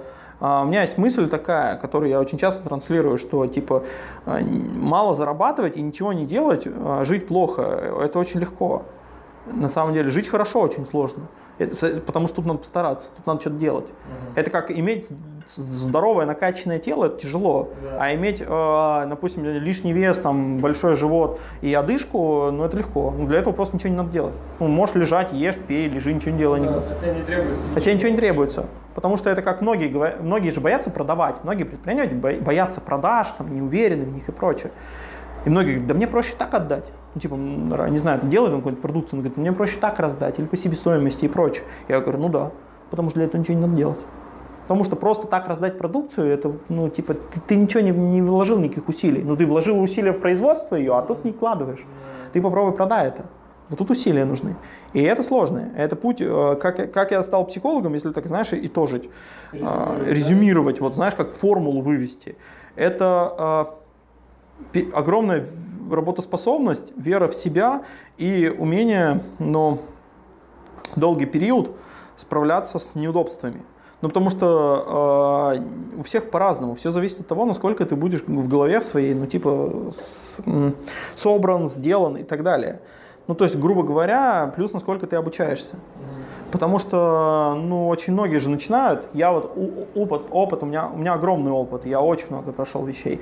Ну, то есть я понимаю, что вот там я могу уже сейчас по тому, какие действия человек делает, понимать, что с ним будет там, через месяц, два, три, пять. Ну, типа, что с ним случится, куда он придет. И, я, и мы вот ведем по консалтинг, я людям говорю, нет, так не делай. Она говорит, я хочу попробовать. Я говорю, нет смысла пробовать ничего. Так просто не работает. Ты просто как бы потеряешь, допустим, деньги и прочее давай делать сразу хорошо. Ну, потому что вот эта тема, и, э, это немножко про наставника, наставничество, угу. про то, что найти себе грамотного наставника. У меня есть, допустим, наставники с точки зрения это, психологии. Не, не личный психолог, а наставники с точки зрения психологии в плане бизнеса. Ну, типа, как бизнес строить? Я учусь. Я спрашиваю совета. У меня есть количество наставников, у которых я спрашиваю совет. Типа, слушай, посоветуй, что как? Как зарплату ставить? Как это ставить? Как это ставить? Потому что важно понимать, вот то, что я вначале говорил, что я сам по себе не выживу. Нужен кто-то, еще люди, которым ты можешь спросить совет, и он тебе даст его. Нужен кто-то, кто тебе подскажет, что делать. И вот мой путь, он во многом, а, меня очень много здесь, на всех этапах был кто-то, кто мне помог. Помог с работой, помог с пониманием, вот даже та же стройка.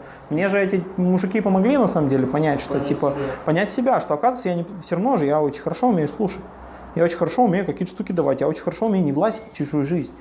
Я же не, не давал им советы, я умел слушать. Человек говорит, вот я там, кто-то говорит, допустим, я с женой хочу развестись. Я говорю, слушай, грустно, наверное, это, это ужасно. Совсем достало. Он говорит, ну да, я говорю, а что не нравится там? Он говорит, ну вот это, вот это, вот это. Я говорю, блин, да, я согласен с тобой, меня бы тоже это бесило. И вот это, это в психологии это называется там присоединение. Когда я присоединяюсь, я по- поддерживаю, я с человеком на равных. Я не делаю, «Гм, гм, гм, гм, дай сигарету. Вот, нет. Я с ним на равных. И есть куча разных, с точки зрения психологии, там в построении, консультировании, работы с клиентом, куча разных приемов, штук, которые помогают. Как бы, и ты их просто применяешь, и типа человеку становится легче. Человеку лучше, и это просто навык, это надо иметь определенно в голове. Но я говорю, на первый этот момент надо уметь выдерживать других людей. Да. Если ты не выдерживаешь, если тебе тяжело, если тебе неинтересно, если тебе кажется, типа, ну Когда господи, почему он такой тупой, ну все же очевидно, понятно. Ну нет, это ты не выдержишь психологии. чтобы я сказал свою гениальную мысль. Да, да, да. Надо при- Тут же еще надо привыкнуть, что твоя гениальная мысль может быть гениальна только для тебя, а другому это не работает. Скорее то, что- всего, есть. То, что сработало с тобой, вообще с другим не сработает. То, что ты, тебе кажется классным, может действительно классное, но нужно время. Потому что сколько раз бывает, что мы с человеком ходим по кругу, ходим по кругу, ходим, ходим, ходим, или бамс, типа, «О, и- а тут что-то ты говоришь такое, и выстрелило. Или, допустим, что а, человек кому-то еще ходил, ходил, ходил, ходил, тут обращается к тебе, и ты просто последняя капля. Ты пук, и все, и доминошка такая последняя падает, и все, пазл сложился. Бывает такое, что люди просто не хотят. У меня была на консультации женщина, которая пришла и говорит, я до этого... Она сразу же начала консультацию с фразы «Я до этого была у пяти психологов, ни один мне не помог, вы шестой». Я говорю, если вы хотели сейчас меня как-то помочь и поддержать, у вас не получилось. Ну да, это такое. Ну представляешь, что она была у пятерых, я шестой, а я же для себя автоматом понимаю, что, ну, скорее всего, дело не в психологах. Один раз там один, два, ну три, может, ну я шестой. И она в конце ушла недовольная. Она сказала, блин, остальные мне сказали ровно то же самое, я ничего нового не узнала. Я говорю, ну вы знаете, возможно, это не значит, что они правы. Я говорю, не, не значит, что они, может быть, просто они правы, может быть, стоит задуматься, попробовать, хотя бы попробовать. Никто, никто не говорит про то, что типа, слушай их безоговорочно, они не тупые, говна не посоветуют. Нет, все нормально. Ну, может, просто, но ей, возможно, нужно время просто. Возможно, она пойдет к седьмому, к восьмому, и вот там, ну, условно, на девятом кто-то скажет ей какую-нибудь штуку, слушай, да забей. И она такая, Реально. ну да, что я так парюсь? Ты, вы там слишком сильно паритесь. И она такая, ну да, я слишком сильно парюсь. Вот он мне сказал мудрую вещь. Вот. Насчет выбора и самоопределения, интересный вопрос мне сейчас хочется тебе задать. Сейчас в свой, два- в свой 31 год ты понимаешь, что то, чем ты занимаешься, это твое. Да. То, что ты любишь, и то, чем ты, скорее всего, будешь заниматься в дальнейшем. Да. Я для себя этот момент давно уже закрыл, ну, не знаю, лет, года 4, наверное, 5, что это мое. Оно у меня, а, у меня очень хорошо это получается, мне это самому доставляет дикое удовольствие а, и нравится. Хочу ли этим заниматься всю жизнь? Не факт. Ну, то есть я не мыслю категории целой жизни. Я понимаю, что все, все меняется. Ну, то есть, грубо говоря, а, у меня есть, допустим, формат, у меня есть формат такой работы, называется пятничные разборы. Я блогер, я веду свой блог. У меня есть формат пятничных разборов. А, И вот мне иногда какие-то темы интересны, я по пятницам могу запустить. Он не каждую неделю, он там периодически. То есть это прям я пишу пост отдельный, говорю, вот я, мне вот интересна тема, и я могу с этой, интересно, допустим, тема денег поработать. Я говорю, ребята, в пятницу будет разбор про деньги, будем делать это, это, это, это. Кому интересно, откликается, сейчас актуально, приходите. И а, потому что мне самому интересно. Будет ли мне в следующую пятницу интересно про деньги? Не факт. Возможно, в какой-то момент я, ну, типа, а, добьюсь всего, что мне хочется, и скажу, ну, больше мне не интересно. Психология это не совсем, как бы, как тебе объяснить, это не совсем то, что я, типа, я вот... Есть люди, которые говорят, я больше ничего не умею.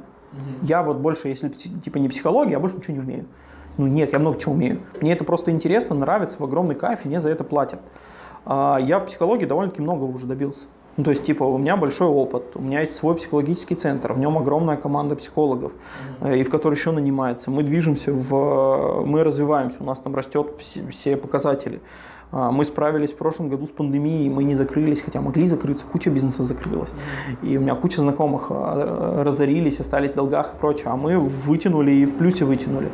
А, у меня есть куча вещей, которые, типа, у нас там, допустим, у меня у супруги международная награда. У нее она сама придумала инструмент и завоевала международную награду по нему, психологический инструмент, mm-hmm. метафорические карты. И вот, я понимаю, что, типа, я в этом, в этом огромная, в том числе и моя была заслуга, в том плане, что я там помогал с точки зрения, там, на этапе э, завоевания этой награды. И знаешь, это касаемо опять вопрос такой финальный, подводящий, который был бы и будет полезен людям, да. которым сейчас да, да, да.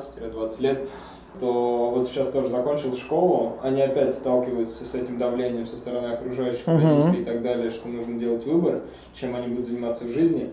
Какой совет им сделать, чтобы лучше понять, чем они хотят заниматься на данный момент времени? А, Воу. Я, я не знаю, поможет ли этот совет сильно. Может быть, кому-то он покажется странным, слишком простым и прочее. А, Но мне эта штука очень сильно помогла. А, Это браться, пробовать за все возможности, какие появляются. Я пока учился 5 лет в ВУЗе, я пробовал работать в куче разных сфер. Ну, то есть я э, пытал- пробовал продавать книги, э, двери, э, работал в соцопросах, какие-то там тесты, колл-центры и прочее. Я, короче, пробовал. А, и смотрел на свой отклик. То есть, типа, что нравится, что не нравится. Пробовал, пробовал, пробовал и смотрел, как все будет. А, я понял, что иногда ты не, просто не знаешь, потому что ты не видишь будущего, ты не знаешь, в какой момент тебе что вообще пригодится, А, какие связи помогут, какие моменты там, то есть э, порой, навыки. да, какие навыки, порой же нужно время. Ну вот банально, ты может быть там, не знаю, ты с кем-то познакомился, это может человек тебе пригодится через год. И через год он пригодился. Ты раз вспомнил его, он тебе там, а, допустим, помог как-то. И здесь то же самое. Ну, то есть здесь очень важно Здесь ч- проблема очень часто родительская есть, что родители давить начинают, они тоже живут в некой парадигме, что нужно диплом, высшее образование, ты без этого ничего не добьешься. Нет, ничего подобного. А, Но есть один нюанс важный, ну, то есть типа они могут давить. Это их, конечно же, это их страхи некоторые, это их ответственность. Они тоже хотят быть хорошими родителями. И они стараются, ну, как могут, к сожалению. А, И они живут, они тоже некоторые заложники вот этой системы, где со всех сторон говорят про... Представляешь себе, ты живешь в рамках, где все, ты общаешься с родителями других учеников, и все к тебе вокруг говорят про куда твой поступает, куда там твоя идет. Мы там туда-то. Да, вы что выбрали? И в твоем окружении все, все, вдруг все такие за- озабочены вузом. И очень сложно будет сказать, да мы вообще не паримся. Куда это? Не хочет, пусть не Ну, у нас учится. да, пусть живет, Да. И они, на- них же могут коситься и говорят, вы адекватные, вы нормальные, вы что? Как это, вы, вы- вам, не- вам плевать на ваше будущее вашего ребенка? Они такие, да нет, ну тогда вы должны быть озабочены. То есть они живут в окружении, которое трактует модель, что надо быть озабоченным. И есть нюанс. Тут первый момент, что важно не забывать, что, ну, как бы их желания и прочее, это, ну, типа, это их желания, а есть мои. Ну, типа, мне самому жизнь свою строить. И мне потом глупо будет винить родителей, что, типа, я из-за вас поступил или не поступил, куда хотел. Ну, типа, да. Тут просто определенно можно пробовать. И второй момент, наверное, сове- первый совет – это не бояться пробовать, браться за все возможности. Э, Пробовать, пробовать, да. Не смотреть на эго. Вот очень важный момент – это не смотреть на эго. Нет плохой работы и прочее. Грязный пр- пробовать надо. Лучше, лучше на своем опыте иметь а, какой-то момент, ну, типа, тогда тебе проще будет. У тебя в твоем, окружении, в твоем опыте есть, условно, вот такое. И ты понимаешь, что мир вот так может быть устроен. И это расширяет некоторые рамки. Просто не делить здесь, о, это не мое, это плохое, это низкое и прочее. Да нет. Важно сразу рамки для себя ставить. Да, потому что это мы как бы себя ограничиваем. То есть мое это вот такое вот маленькое, узенькое, а вот а, а мир-то огромный. Ну типа пробуй разное, ну не понравится, а, откажись. И вот это второй, наверное, совет, это если не нравится, отказываться. Не бояться рисковать и отказываться, а если кажется, что мое, пробовать. Ну типа И а, идти дальше. идти дальше. Ну, типа, если есть, кажется, что можно, допустим, попробовать, не знаю, переехать в другой город, да попробуй. Ну, и в худшем случае вернешься назад, начнешь заново. А, в лучшем случае у тебя получится. У меня а, недавно как бы на, там, на консультации одна из клиенток сказала, типа, есть возможность, допустим, там, не знаю, э, поехать в другую страну. Я думаю, ну прикольно, mm-hmm. Это реально прикольно. Я говорю, хочешь? Ну, типа, да, это интересно. Я говорю, ну, ты можешь попробовать это сделать. Ну, в худшем вернешься. И вот, есть люди, которые как бы, ну, типа, боятся рисковать, а тут важно не бояться. Важно как бы, страшно это нормально. Ну, типа, если страшно, это нормально. Вот тормозить, когда страшно, ненормально. Ну, типа, вот если... Менять свое поведение из-за того, что тебе страшно, вот это не нормально. Мне каждый раз страшно было. Мне страшно было на любой работе. Мы как-то ездили, э, у меня была работа, мы ездили в другие города, продавали сувенирку и аттракционы разные. Там, если знаешь, там всякие, знаешь, там шарики лопать, турник какой-нибудь, ну, такие развлекалово. День города, мы приезжаем. Это же страшно. Куча, представляешь себе, куча незнакомых людей. Вы куда-то струячите в другой город. Там работа, которую ты никогда не пробовал. Ну, типа, это страшно. Но э, у меня есть точная, очень точная на тему метафора. Это как парашют, прыгать с парашютом. Когда люк открывают, и тебе страшно шагнуть. Потому что там высоко, неизвестность, ты боишься, вдруг не раскроется и прочее. И вот самое глупое это сесть на, обратно на полку. Ну, типа, да нафиг нет, сажайте самолет, я не буду. Типа, я деньги оставьте себе, не страшно. Я, я не, не жалею, просто в следующий раз. Типа, наверное, не мое. Да нет, нет понятия твое и не мое. Ну, типа, есть понятие, ты рискнешь это попробовать или не рискнешь. А и если рискнешь, то это твоя ответственность, если не рискнешь, то тоже твоя ответственность. Просто глупо потом э, жалеть. Многих рубит же жалость, что они жалеют, ну, типа, блин, была возможность, надо было вот был, можно было попробовать другой вуз, там, другой это, другую попробовать, и потом живут с этим жалостью. Я в своей жизни мало о чем жалею. Ну, типа, я пробовал разные штуки, я делал, я рисковал, э, я до сих пор рискую. Ну, типа, у меня есть центр, бизнес там и прочее, он, это уже бизнес, да. то есть он, у меня уже команда. А, а я все равно в каких-то штуках рискую, и мне все равно страшно. Ну, типа, а вдруг не выстрелит? А вдруг не понравится? Вот мы сейчас делаем, допустим, мы сейчас сделали новый чек-лист с техникой самодиагностики. А я сижу и думаю, это же глупо маленько, но я думаю, типа, а если, а вдруг не понравится? А вдруг не выстрелит? А вдруг не, не зайдет? Ну, типа, люди будут читать и такие, что за фуфло? И я такой, типа, блин, ну это страшно. Но здесь есть точка роста. Я могу попробовать и сделать это, а могу потом всю жизнь говорить всем, да, слушайте. Тут вообще сложно все. Коронавирус, пандемия, время не то. Да чушь это полная. Это просто я зассал. Вот. Это надо не ссать. Надо, на самом деле, гру- грубо, это, наверное, грубо прозвучит, но не ссать. Ну, типа, жизнь гораздо больше пробовать просто. Здесь нет как бы точки. Я, я, а, есть финальный вопрос, знаешь, который я всегда психологам задаю. Очень многие задают, типа, зачем ты пошел к психологу? А я всегда задаю людям, а зачем остался? Ну, типа, какая разница, зачем человек пошел в психологию? Не имеет значения. Это могло быть все, что Все, что угодно. За компанию он мог пойти. Он мог пойти, потому что больше никуда не поступил. Или там из-за какой-то глубочайшей Да, или из-за какой-то мотивации, потому что хотел стать психологом, хотел разобраться в себе, э, было плевать куда... Да не суть важно. Я, я всегда задаю вопрос, а зачем остался? Типа, у тебя же был выбор, Психолог, э, психологические знания дают большой спектр возможностей. Ты их можешь применять во всех сферах. Можешь персонал нанимать, можешь в продажи идти, можешь заниматься обучением персонала, можешь э, идти в какие-то, пробовать там руководящие должности, допустим, пробовать на, на роль, не знаю, там, младшего, среднего звена менеджера. Пожалуйста, пробуй. Или просто идти в другую сферу, у тебя в жизни будет классный навык, ты психологию знаешь, ты что-то там понимаешь, умеешь с людьми общаться. Я всегда задаю вопрос, а зачем остался? Потому что вот это важно. И мне кажется, это важно в любой профессии. А зачем ты остаешься? Ну, типа, каждый день что, на что ты надеешься, ну, как бы.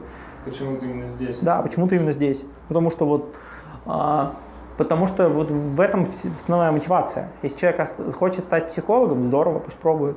Возможно, просто не нужно, мне кажется, это немного грубо прозвучит, но не нужно просто тешить себя иллюзией, что, ну, типа, это будет точно любовь на всю жизнь. Ну, не факт, может, не факт. Может не получиться это. Это же как любовь, это же химия. Может не получиться этой химии. Вот у меня получилось. А, я понимаю, что я для этого очень много делал, мне понравилось, мне это получалось хорошо. Если мне это не получалось, я бы ушел. И я уходил. Как я рассказывал сегодня, я ушел, я на год прекратил, я не консультировал ничего, потом вернулся. И я понимаю, что это прикольно. И вот еще точно в финале, просто мне наша да. сейчас очень интересно стало, знаешь, вот э, такой вопрос, ты во время твоего обучения, у тебя действительно было успешные и разные, главное, типа, ты да. получал много знаний, у тебя была уже какая-то практика. То есть ты был такой чувак, который реально развивается в психологии, идет, идет, идет, идет, идет, идет. А после того, как ты заканчиваешь обучение и сталкиваешься, знаешь, с реальностью, которая не готова тебе Да. прямо сейчас принимать тебя такого классного, умного психолога, который есть. Как вот в этой ситуации тоже справляться со своим эго, который постоянно тебе подкармливает то, что ты там круче, то, что ты амбициозный, то, что ты не здесь, типа, и твое место не здесь. А, Есть. Просто у меня сейчас, ну не сейчас, а у меня часто бывают так- такие проблемы загонки. Сейчас, ну, возможно, я тебя сейчас расстрою тогда. Первый момент а, это признать, что значит, ну, возможно, ты не, очень- не настолько и классный. Ну, то есть мы иногда тешим себя иллюзией, типа, я офигенный, но почему-то, типа, не приходят, не покупают, ничего не берут, ко мне не обращаются. Ну, может, не настолько офигенный? Ну, возможно, просто я а, варюсь в каком-то мире, возможно, я просто ка- оказался самый умный в комнате в своей. Первый парень на деревне. Ну, типа, да. Вот я, условно, в своем выбрал такое окружение себе, и других в него, ну, чисто подсознательно или сознательно не пускаю, чтобы быть в нем ца- царем. И я это держу. Может оказаться, что я не царь. А второй момент, что, и первый, я говорю, это признать, что, возможно, я не такой классный. И второй вытекает из первого, это признать, что, возможно, мне каких-то навыков, одной классности мало. Мне не хватает, возможно, каких-то навыков просто банально ну, допустим, а, вот я хочу стать, допустим, психологом, а не знаю, где взять клиентов. А я говорю, я классный же психолог, то клиентов почему-то нет, я же это, допустим, я не знаю, там я умный, я спросил у коллег, где, где вы разместили, где психологу разместиться? Они говорят, ну, разместись на B17. Я разместился на B17 и сижу, жду. И такой, типа, о, ничего не происходит, клиенты не записываются. И второй момент вытекает, что у тебя не хватает навыков. Я для себя, допустим, понимаю, что нужно учиться навыкам разным. Допустим, возможно, э, а а чтобы этим научиться, нужно понять, допустим, что вообще люди делают. И я бы, допустим, здесь а, порой смотрю, а что вообще другие делают? Что вообще другие делают, применяют, что у них работает? Я в какой-то момент, а, как, как ты думаешь, я блогером стал? Я в какой-то момент понял, что мне не хватает. Я вроде типа классный, но мне что-то не хватает, как-то не так и не очень хорошо идет. И мы на одном бизнес-обучении выиграли встречу с миллионером тульским. А, И мы поехали в Тулу. Поехали в Тулу, встретились в кафе с парнем. а, И он говорит, я блог веду. Я в блоге пишу каждый день, что в моей жизни происходит.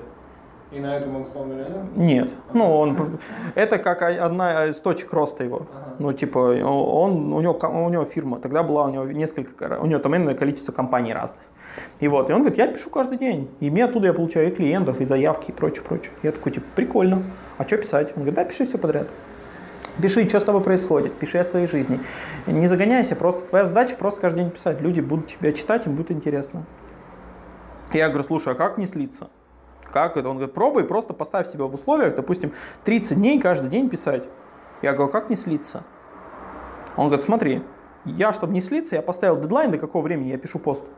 И если я до этого времени его не напишу, я написал пост, говорю, ребята, если я не напишу до 12 ночи пост, я 1000 рублей тому скину, кто меня на этом поймает. Я такой, прикольно. И я, вот, вот, вот у меня есть одна особенность, которую я в себе дико люблю. А, мне если говорят какую-то штуку, я ее тут же применяю. Ну, типа, мне говорят, не ссы, пробуй, я не ссу и иду пробовать. Мне говорят, пиши блог, я начинаю, завожу и пишу блог. Он говорит, я начал вот этот такой пост написал, я тоже пишу такой пост. Я почитал его пост, под копирку просто вставил, сделал, все.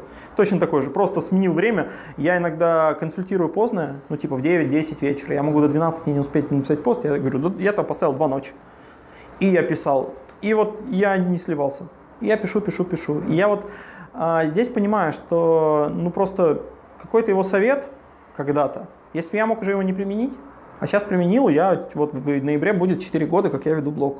У меня 8 тысяч человек. У меня мой пост последний, ну не последний, а который я вот один из постов, который я написал, который у меня в закрепе стоит, а, по статистике я посмотрел и прочитала за два года с половиной 25 тысяч человек. Я говорю, охренеть, я вырос в поселке, в котором 15 тысяч человек. Это полтора поселка. То есть это, это представим, что это каждый житель прочитал его, и еще пол- полтора сверху. Еще с деревни соседней, с двух деревень соседней тоже почитали. Это охренеть как круто. Ну типа, и вот здесь если брать, а, ну просто делать надо. Делать.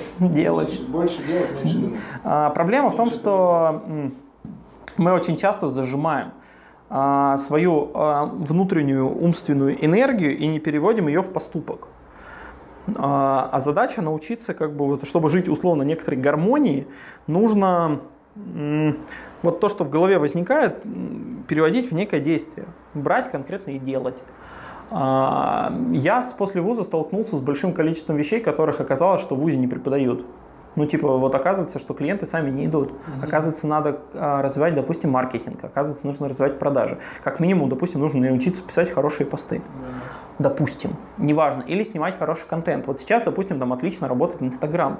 Но чтобы в Инстаграм тебя э, приносил тебе кли- клиентов, ты должен научиться, допустим, грамотно вести эту страницу, хорошо писать посты, снимать сторисы интересные, вовлекающие, чтобы люди интересно было. Потому что представь себе, вот ты же сам смотришь каких-нибудь блогеров прочее. Представляешь, сколько вокруг блогеров, а ты смотришь ему какое-то там малое количество, ну, допустим, я не знаю, там 20.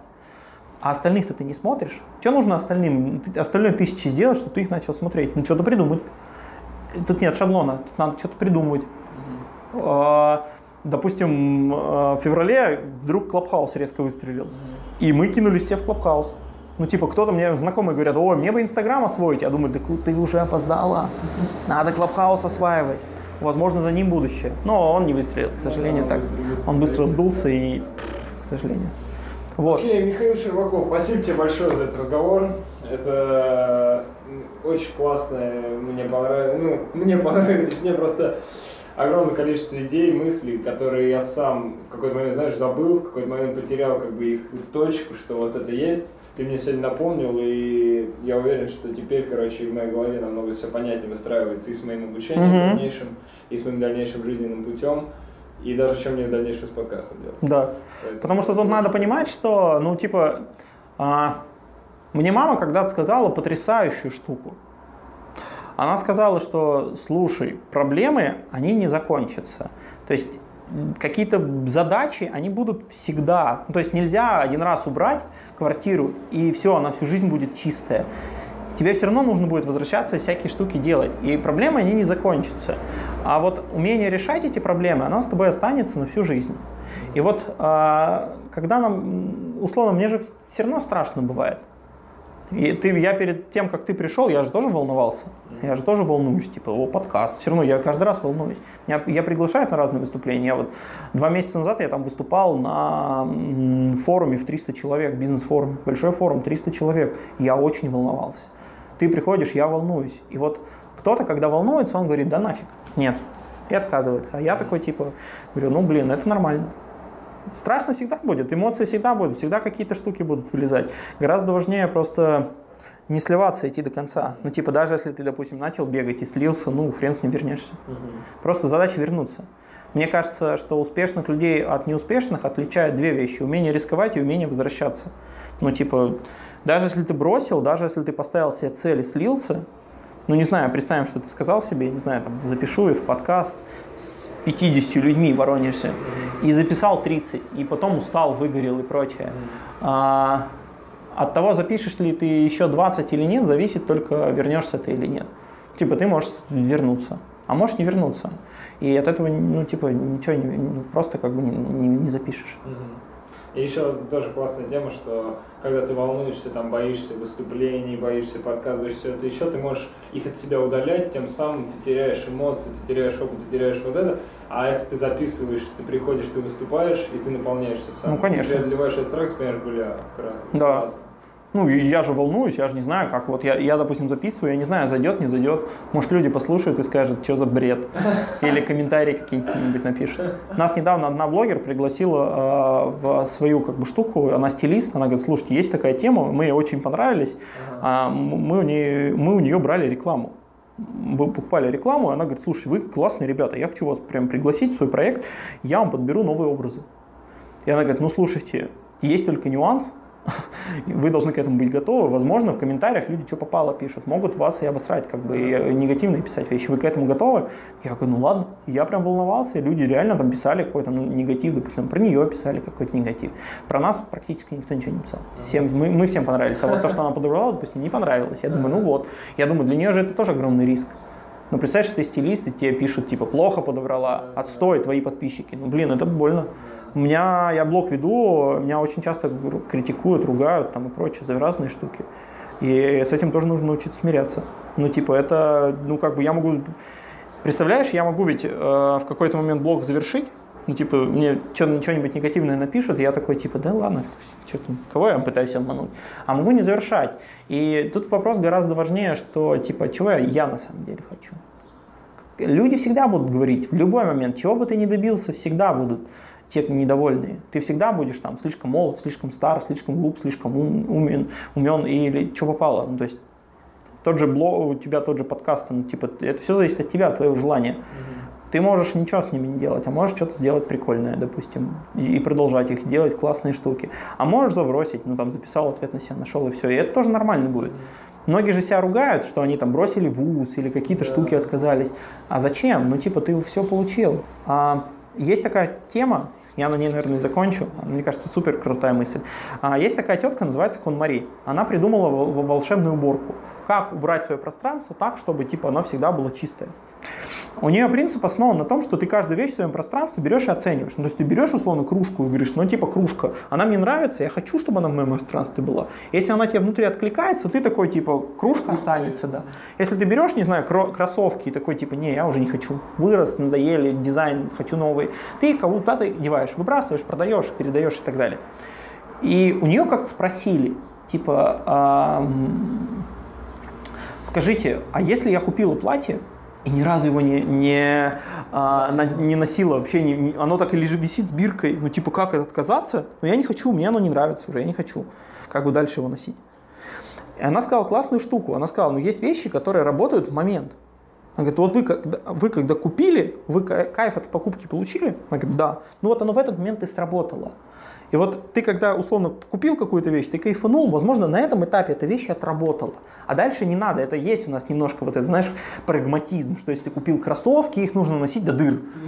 Ну, типа, нет, не надо, что-то новое, это как, что это такое. А тут, ну, типа, возможно, ты просто эта вещь отработала. И я вот понимаю, что у меня есть проекты, которые я завершал. Ну, типа, у меня были разные проекты в рамках центра, которые я начинал и завершал. Они мне уже дали все. Я на том моменте получил все, что угодно. Потом я, возможно, их верну. А сейчас, допустим, у нас был курс про отношения. Мы учили людей, был классный, он полутерапевтический, полуобучающий курс по отношениям. Мы собирали залы в 50 человек и рассказывали про отношения. И таких встреч было, по-моему, 4 или 5. Ну, то есть вот это прикольно. Представляешь, зал сидит 50 человек, тебя слушают, у тебя презентация, ты такой взрослый, с микрофоном выступаешь. Прикольно. Сейчас мы его уже не ведем. Ну, типа, мы переросли, может быть, а может, не доросли, не знаю. Но э, я понимаю, что я попробовал. Я всегда в своей жизни выбираю лучше попробовать и, и жалеть, чем не попробовать и жалеть. Лучше хотя бы сделать. Если я в любом случае буду жалеть, так я хотя бы попробую. Ну да, потому что я всегда ставлю вопросы, если я буду жалеть, типа, ты что, не попробовал? И я буду как-то жалеть, что попробовал, так я все равно буду жалеть, да, я лучше попробую. Абсолютно, верно сказано. Спасибо тебе большое. Пожалуйста. Подкаст был очень круто, было очень приятно. Ну вот и все. Как говорил классик, неплохая получилась история а, с Михаилом Щербаковым. На самом деле его жизненный путь э, такой, очень мотивирующий, потому что он с нуля поднялся. И в то же время он не слишком про успех, а больше про то, чем ты хочешь заниматься, там, про твое призвание, твое предназначение, но это можно по-разному называть. И меня эта история вдохновила, во-первых.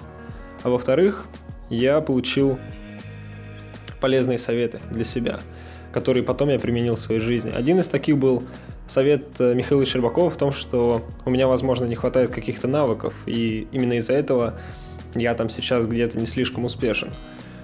Я подумал, что в этом есть смысл, и что действительно в какие-то моменты нам может просто не хватать технических, простых алгоритмов, вот этих механизмов, навыков, которые нужно просто потратить время и выучить. С помощью этого у меня получилось э, больше реализовать себя в подкастах и уже делать их не только для себя. Я надеюсь, этот разговор и тебе поможет вынести что-то полезное. И... Да и просто классно, послушал, приятно провел время. Мне было приятно говорить с Мишей, приятно, что ты слушал этот подкаст, и приятно будет продолжить с тобой коннектиться. Вот такие пироги, спасибо тебе еще раз. Поставь лайк, комментарий, отправь другу, если хочешь, чтобы таких разговоров было больше и подкастов в том числе. На связи.